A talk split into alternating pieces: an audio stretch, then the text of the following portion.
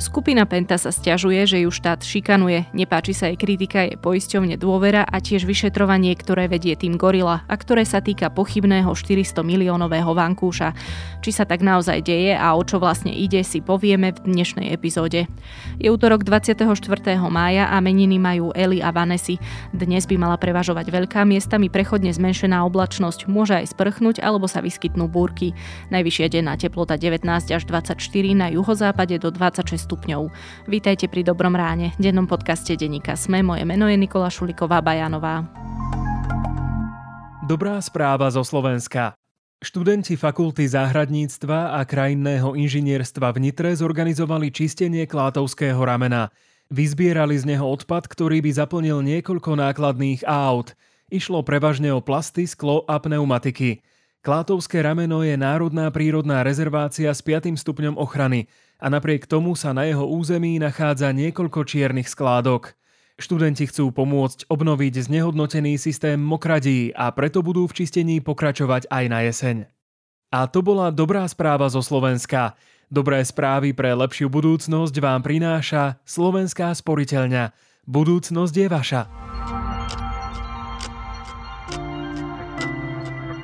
Najskôr poďme na krátky prehľad správ. Poisťovňu Penty dôveru bude v kauze 100 miliónového finančného vankúša zastupovať bývalý vyšetrovateľ na Marek Gajdoš. Gajdoš bol v minulosti šéfom policajného týmu Gorila. Ten teraz zlúčenie poisťovní a najmä s tým spojené nadhodnotenie dôvery vyšetruje. Informáciu priniesol denník SME až po nahrávaní tohto podcastu.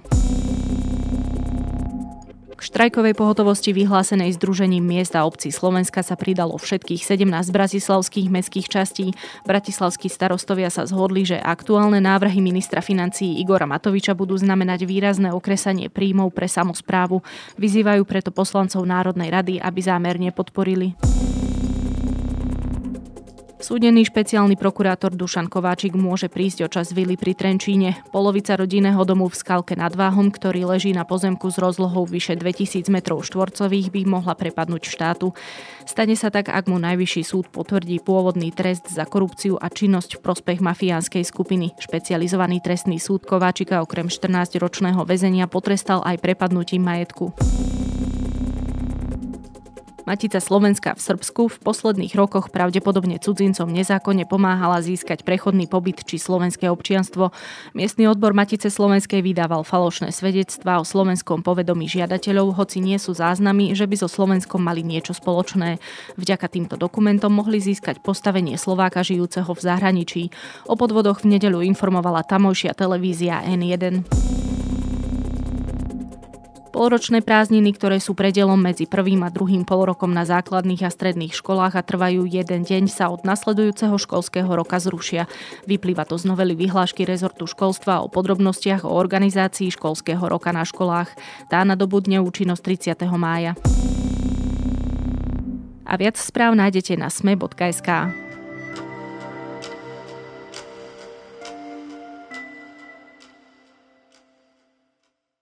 Pred dvoma rokmi natočil Igor Matovič niekoľko videí, v ktorých ukazoval, kde skončili milióny eur z rôznych slovenských kauz. Jedno také spravil aj na juhu Cypru v Limasole, kde malo ísť 400 miliónov eur vytunelovaných pentov v zdravotníctve. Dnes sa touto sumou zaoberá NAKA. Penta si to s ďalšími postupmi voči nej vysvetľuje ako šikanu.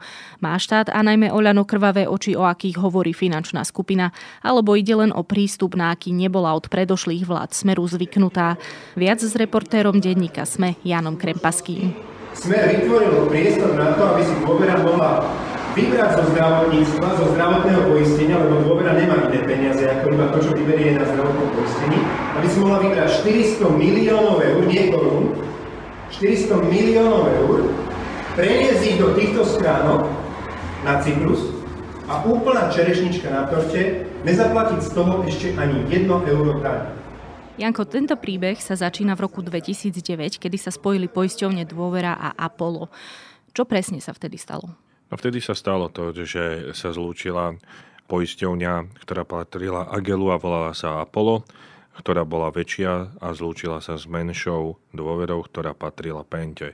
A vznikla z toho veľká dôvera, v ktorej boli dvaja akcionári, 50% mala Penta a 50% mal Prefto Holding. Ten druhý akcionár bol opradený takým říškom tajomstva, pretože oficiálne za Prefto Holding aj v rokovaniach s Pentou, s dôverou vystupoval bratislavský právnik Daniel Futej, ale médiá viackrát informovali o tom na základe indície, ktoré sú, že dá sa povedať, že hlavné slovo v tomto Prefto Holding mal známy mecenáš Smeru Juraj Široký. Ale nielen toto bolo problematické na tej samotnej transakcii. Tam sa vlastne rozprávame o akomsi vankúši, 400 miliónovom vankúši. O čo ide? Áno, ide jednoducho o to, že dôvera tá zlúčená ktorá už z 50% patrila pende, umelo navýšila svoju hodnotu. To znamená, že majetok ani nezískala, ale účtovnou operáciou, ktorú spravila cez ohodnotenie svojho poistného kmeňu, ako keby jej nafúkol mešec peňazí, ktorý bol vyjadrením hodnoty, akú má. No a čo je ešte problematickejšie je to, že z tohto mešca peňazí si svoj zisk hneď vyplatili dvaja akcionári, ktorým je Penta a ten Prefto Holding. V tom je to komplikované, že peniaze také ako je napríklad e, zdravotná poisťovňa dôvera, nemá ona inakšie peniaze ako zo zdravotných odvodov, teda 90% týchto peniazí je zo zdravotných odvodov. No a to znamená, že tie peniaze do týchto zdravotných odvodov musíme dávať všetci, ktorí sme ekonomicky činní, čiže je to v podstate taká zdravotná daň a tým pádom, že si vyťahli tieto peniaze, ako keby si vyťahli peniaze ľudí, ktorí prispievajú na zdravotné poistenie, čiže nás všetkých, ktorí si platíme zdravotné odvody. A to dá sa povedať, že spôsobuje tú nevôľu dlhodobo ľudí na Slovensku voči dôvere a voči pente. A takisto je to aj predmetom vyšetrovania Národnej kriminálnej agentúry, ktorá teraz vyšetruje toto zlúčenie týchto dvoch poisťovní. Dostaneme sa aj k nemu. Ešte jedna vec. To ocenenie poistného kmeňa je bežné, alebo aj to vlastne pôsobí akoby účelovo, že sa to vôbec udialo? Bolo to účelové, pretože ocenenie poistného kmeňa a jeho započítanie do základného ímania sa nerobí. Nerobí a to žiadne poisťovne ani Unión, ktorá je druhá zdravotná poisťovňa. Šéf dôvery Martin Kultán keď som s ním bol na rozhovore, tak mi vravel, že oni to spravili preto, lebo sa zlučovali s dôverou, za polom, pardon, však toto tiež neobstojí, lebo v rovnakom čase sa zlučovali vtedy e, v roku 2009 aj ďalšie dve štátne poisťovne, spoločná a Všeobecná zdravotná poisťovňa a tiež e, ako v úvodzovkách výsledkom tohto zlúčenia je Všeobecná zdravotná poisťovňa, čiže ako keby pohltila tú spoločnú zdravotnú poisťovňu. Čiže je to neštandardná operácia. Penta teda samozrejme, že argumentuje tým, že je zodpovednou zdravotnou poisťovňou, Avšak problém je v tom, že ak tie základy neboli správne, alebo nebolo to začiatku dobre vybudované celá tá zdravotná poisťovňa, tak to vrhá tiene na celú jej históriu. Predsa len je to už 13 rokov dozadu, tak si ešte pripomeňme niektoré zaujímavé mená, ktoré sa okolo celej tejto transakcie vlastne myhli. Pente vtedy, dá sa povedať, že hlavnou tvárou bol Hašťák, potom je tam Martin Kultán, ktorý je teraz e, šéfom, šéfom dôvery, ktorý je takisto vyšetrovaný v tejto veci. Z toho dôvodu ho nechce šéfka úradu pre dohľad nad zdravotnou starostlivosťou Renata Blahová vymenovať za člena predstavenstva dôvery, čo sa samozrejme Pente ani dôvere nepáči a ona povedala, že nie, že by ho odmietala, len prerušila alebo pozastavila jeho vymenovanie, nakoľko prebieha vyšetrovanie. No a potom samozrejme v tom pozadí je tam Juraj Široký, Daniel Futej ako teda oficiálny nejaký majiteľ Prefta Holding. Aj keď ten Prefto Holding už z dôvody odišiel v roku 2015, takže aktuálne Prefto Holding už s dôverou nemá nič spoločné. Ešte tam ako pri tom zlúčení ako konzultant pôsobil aj Tomáš Drucker, ktorý sa v tretej vláde Roberta Fica stal ministrom zdravotníctva. Keď sme s ním v roku 2016 robili o tom rozhovor, v denníku sme povedal, že on nemá nič s pentou, že to bolo čisto profesionálne. No a nad týmto všetkým mal mať dohľad e, Richard Demovič, to bol v roku 2009-2010, to bol šéf úradu pre dohľad nad zdravotnou starostlivosťou, ktorý bol v podstate nominantom Smeru, ale ten proti tomu vôbec nejako nezasiahol a potom je to veľmi, by som povedal, také odhaľujúce skutočné úmysly aj Roberta Fica, alebo tie jeho vyjadrenia, že on má rád finančné skupiny ako Kozan Voš, no tak práve v dôvere a pri Pente to vôbec neplatí, lebo mali na to páky, ako to nejakým spôsobom zastaviť a neurobili to. Dokonca sa hovorilo aj o nejakých tlakoch na urýchlené vyplatenie práve tých dividend. Áno, áno. Takisto tam boli tie tlaky, aj to, že to chceli nejakým spôsobom skôr vyplatiť.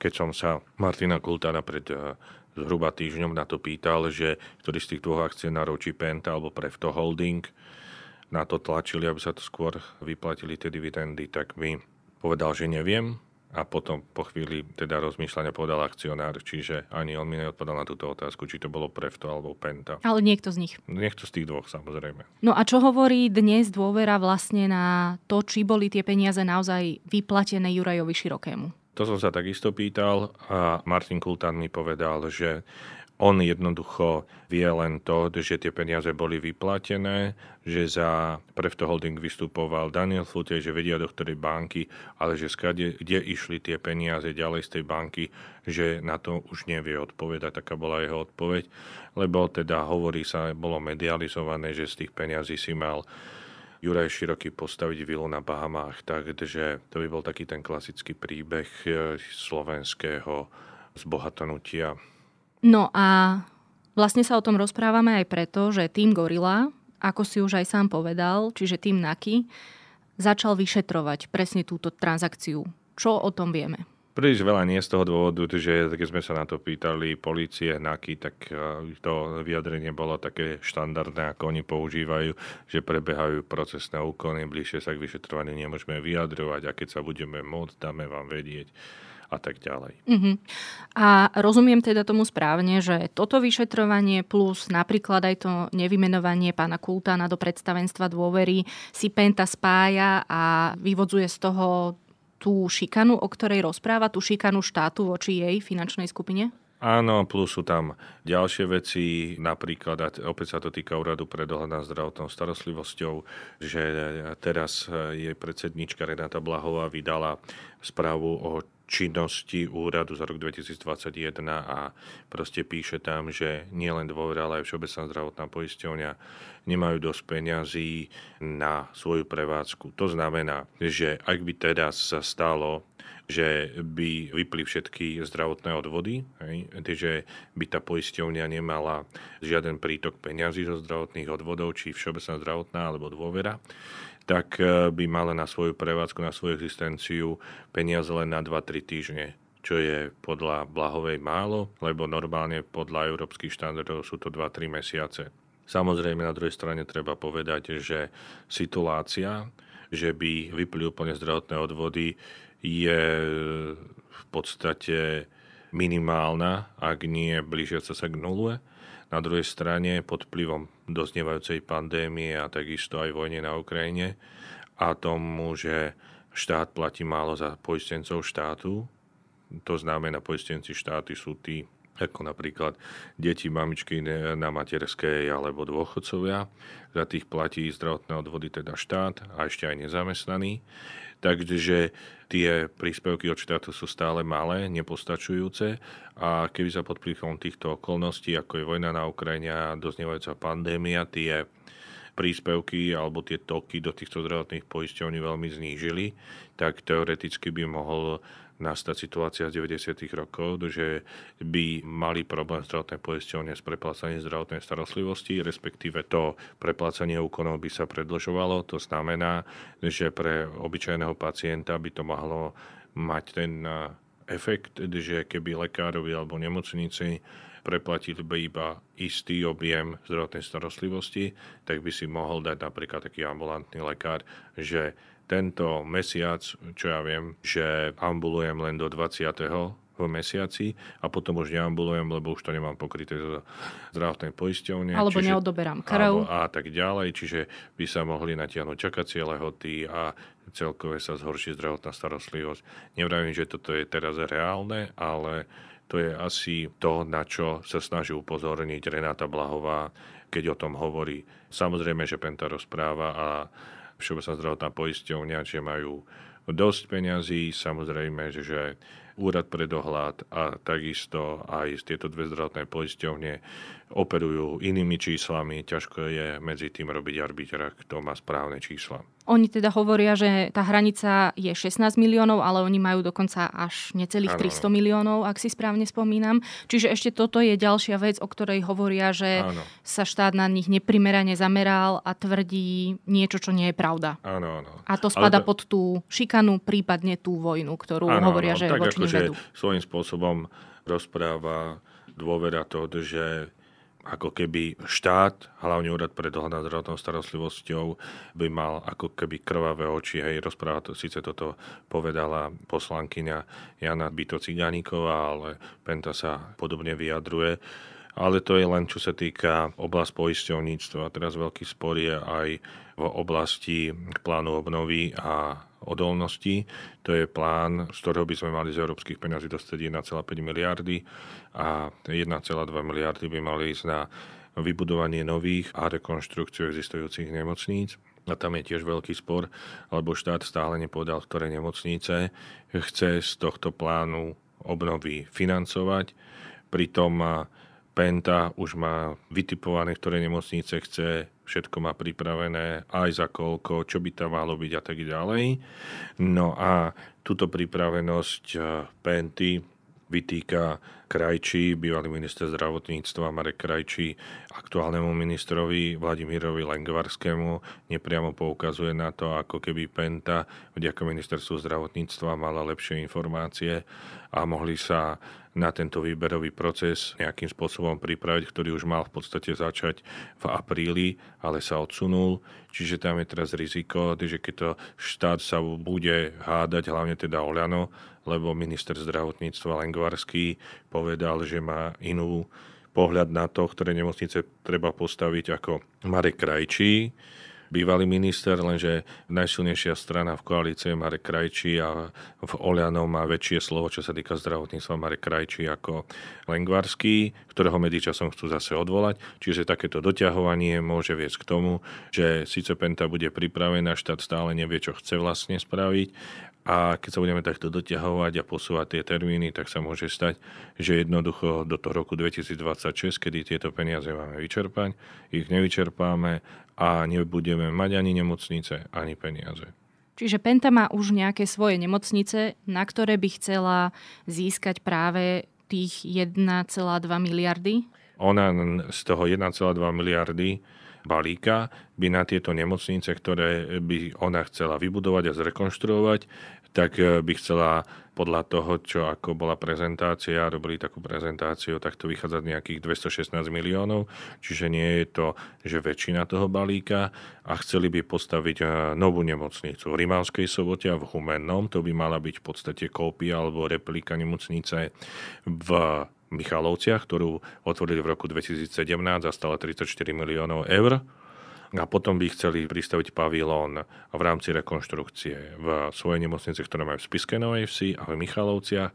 A ešte by chceli jedno z oddelení zrekonštruovať aj v nemocnice, ktoré majú v Topolčianach. Čiže oni to majú presne takto vyšpecifikované a sú pripravení, len čakajú štempel, že či niektorý z týchto projektov bude teda môcť eh, byť financovaný z toho plánu obnovy a odolnosti, ale zatiaľ to nie je jasné, lebo minister Lengvarský už pred troma týždňami povedal, že na nasledujúci týždeň, čiže pred dvoma týždňami, to predstaví svoj plán na koaličnej rade, ale doteraz k tomu nedošlo, nevie sa, kedy k tomu príde.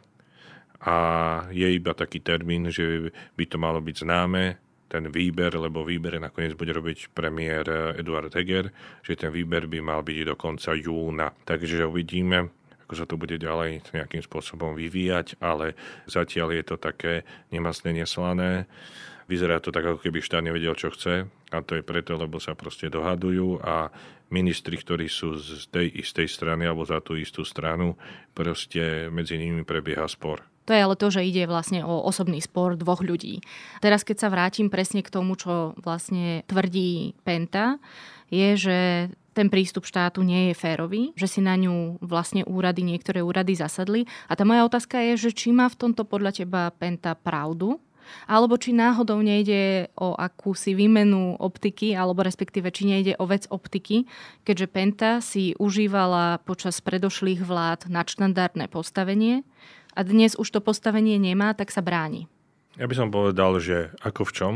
lebo čo sa týka tej kauzy toho vankúša pri zlučovaní dôvery za polom, tak e, z toho aj, ako sa táto kauza za tých 13 rokov nejakým spôsobom vyvíjala, ako aj tí, ktorí sú normálne, keď to poviem tak zjednoduše, zastancami Penty, tak v tomto prípade rozpráva, že to nebolo s kostolným poriadkom, keď to poviem tak trošku beletristicky.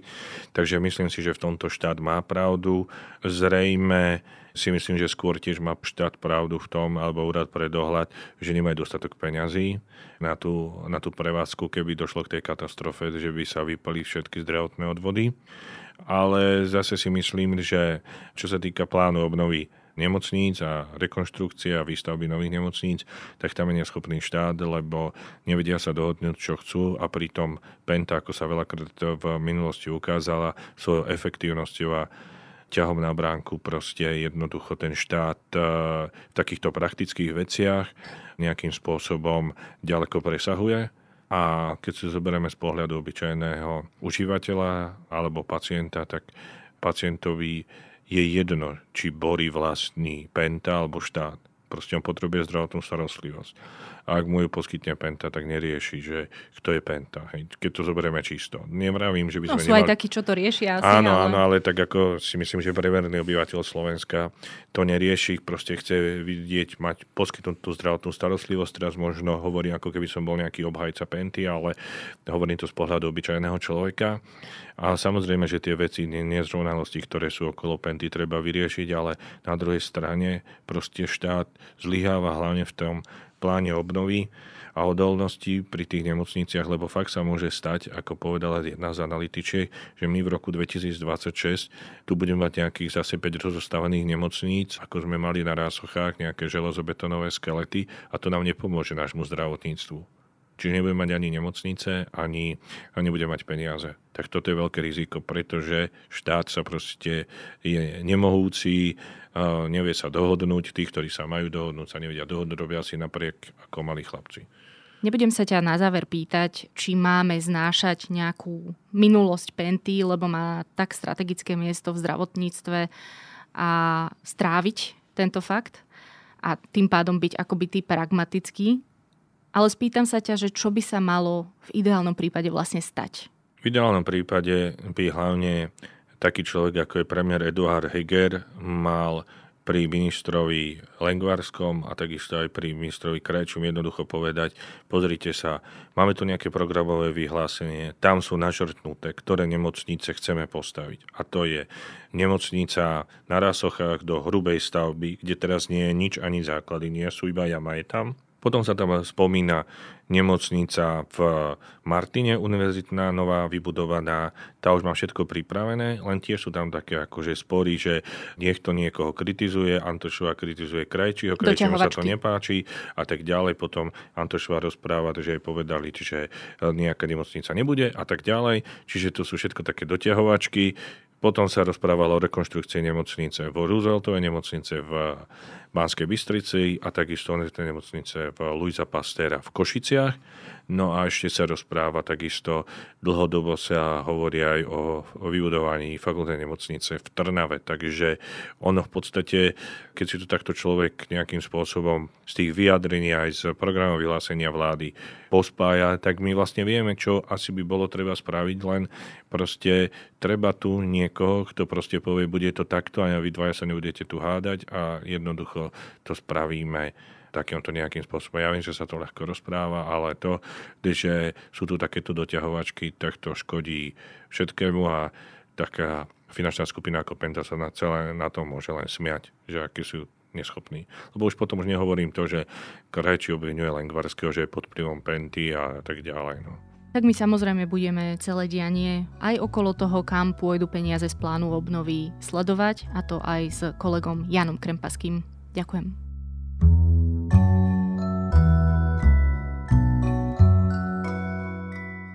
Pohltila pop definitívne melanchólia, úzkosť a beznádej, prečo znie dnešná populárna hudba tak smutno, kde sa v roku vzala téma depresí a dá sa v súčasných hitoch vôbec započuť nejaká nádej, tak presne tieto otázky si kladú hudobní publicisti Karel Veselý a Miloš Hroch, autory knihy Všechny kočky sú šedé, ktorá je môjim dnešným odporúčaním na zaujímavé čítanie.